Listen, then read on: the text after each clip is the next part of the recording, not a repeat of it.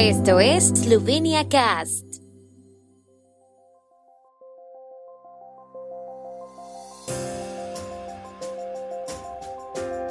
Noticias.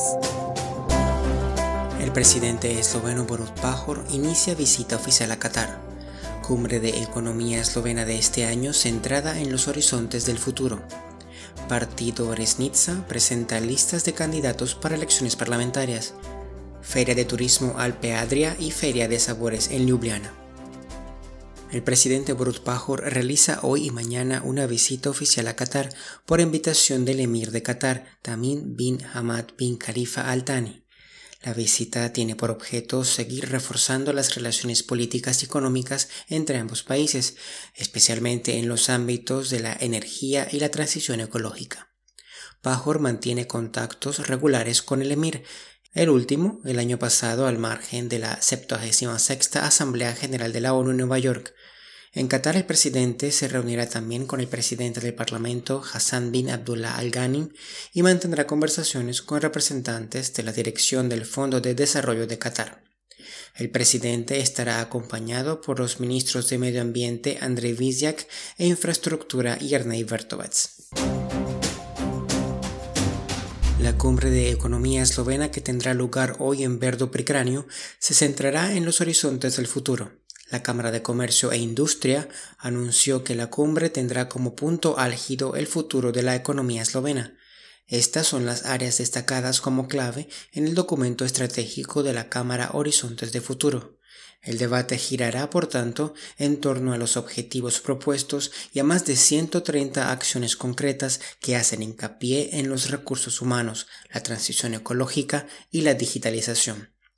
Al acto asistirán el primer ministro Janez Janša, el presidente de la Asamblea Nacional Igor Zorčič, el presidente del Consejo de Estado Alojz Kovšca y los ministros de Economía, Defensa, Trabajo, Educación y Salud Zdravko Počivalšek, Matej Tonin, Janez Cigler Kralj, Simona Kustec y Janez Poklukar. Zoran Stevanović, presidente del partido Resnitsa, ha presentado las listas de candidatos para las elecciones nacionales en ocho circunscripciones. ochenta y cinco de sus candidatos se presentarán en las ochenta y ocho circunscripciones y las listas han recibido el apoyo de casi mil doscientas personas, según el partido. En un comunicado de prensa, el partido dijo que las personas de la lista son moral y políticamente rectas, con antecedentes penales limpios, y que esto es solo parte de la nueva política que están trayendo. Stevanović, que se presenta en la circunscripción de Jesenice, ha visitado él mismo a más de ciento treinta candidatos potenciales y seleccionados en sus circunscripciones de toda Eslovenia durante los últimos cuatro meses, añadieron. La Feria Alpe Adria de Turismo Verde y Activo abrirá hoy sus puertas en el Centro de Exposiciones Gospodarsko Razstavišće de Ljubljana. Más de ciento treinta proveedores turísticos de Eslovenia, Austria, Bosnia y Herzegovina, la República Checa, Croacia, Italia y Nepal presentarán sus productos y servicios. Croacia, en colaboración con la Oficina de Turismo de Croacia, se presentará con el mayor stand de su historia. Los actos en las salas de exposición irán acompañados de un programa de conferencias, presentaciones, mesas redondas y ruedas de prensa. También hoy se entregarán los premios Jakob sobre el tema de las experiencias ciclistas innovadoras.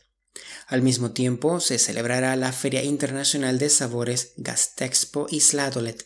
Los expositores presentarán una amplia gama de productos gastronómicos y equipos para la industria de la restauración y la hostelería, con conferencias gratuitas, talleres, sesiones de formación interactivas y concursos. El tiempo en Eslovenia. El tiempo con información de la ARSO, Agencia de la República de Eslovenia del Medio Ambiente. Temperaturas primaverales en Eslovenia. Las máximas diurnas serán de quince a diecinueve grados, con máximas de hasta veintidós en Gorička y el Valle de Vipava. Mañana estará despejado. Las temperaturas matinales serán de menos uno a uno, menos nueve en zonas de Notranska. Se pronostican para mañana máximas diurnas de dieciséis a veintidós grados centígrados.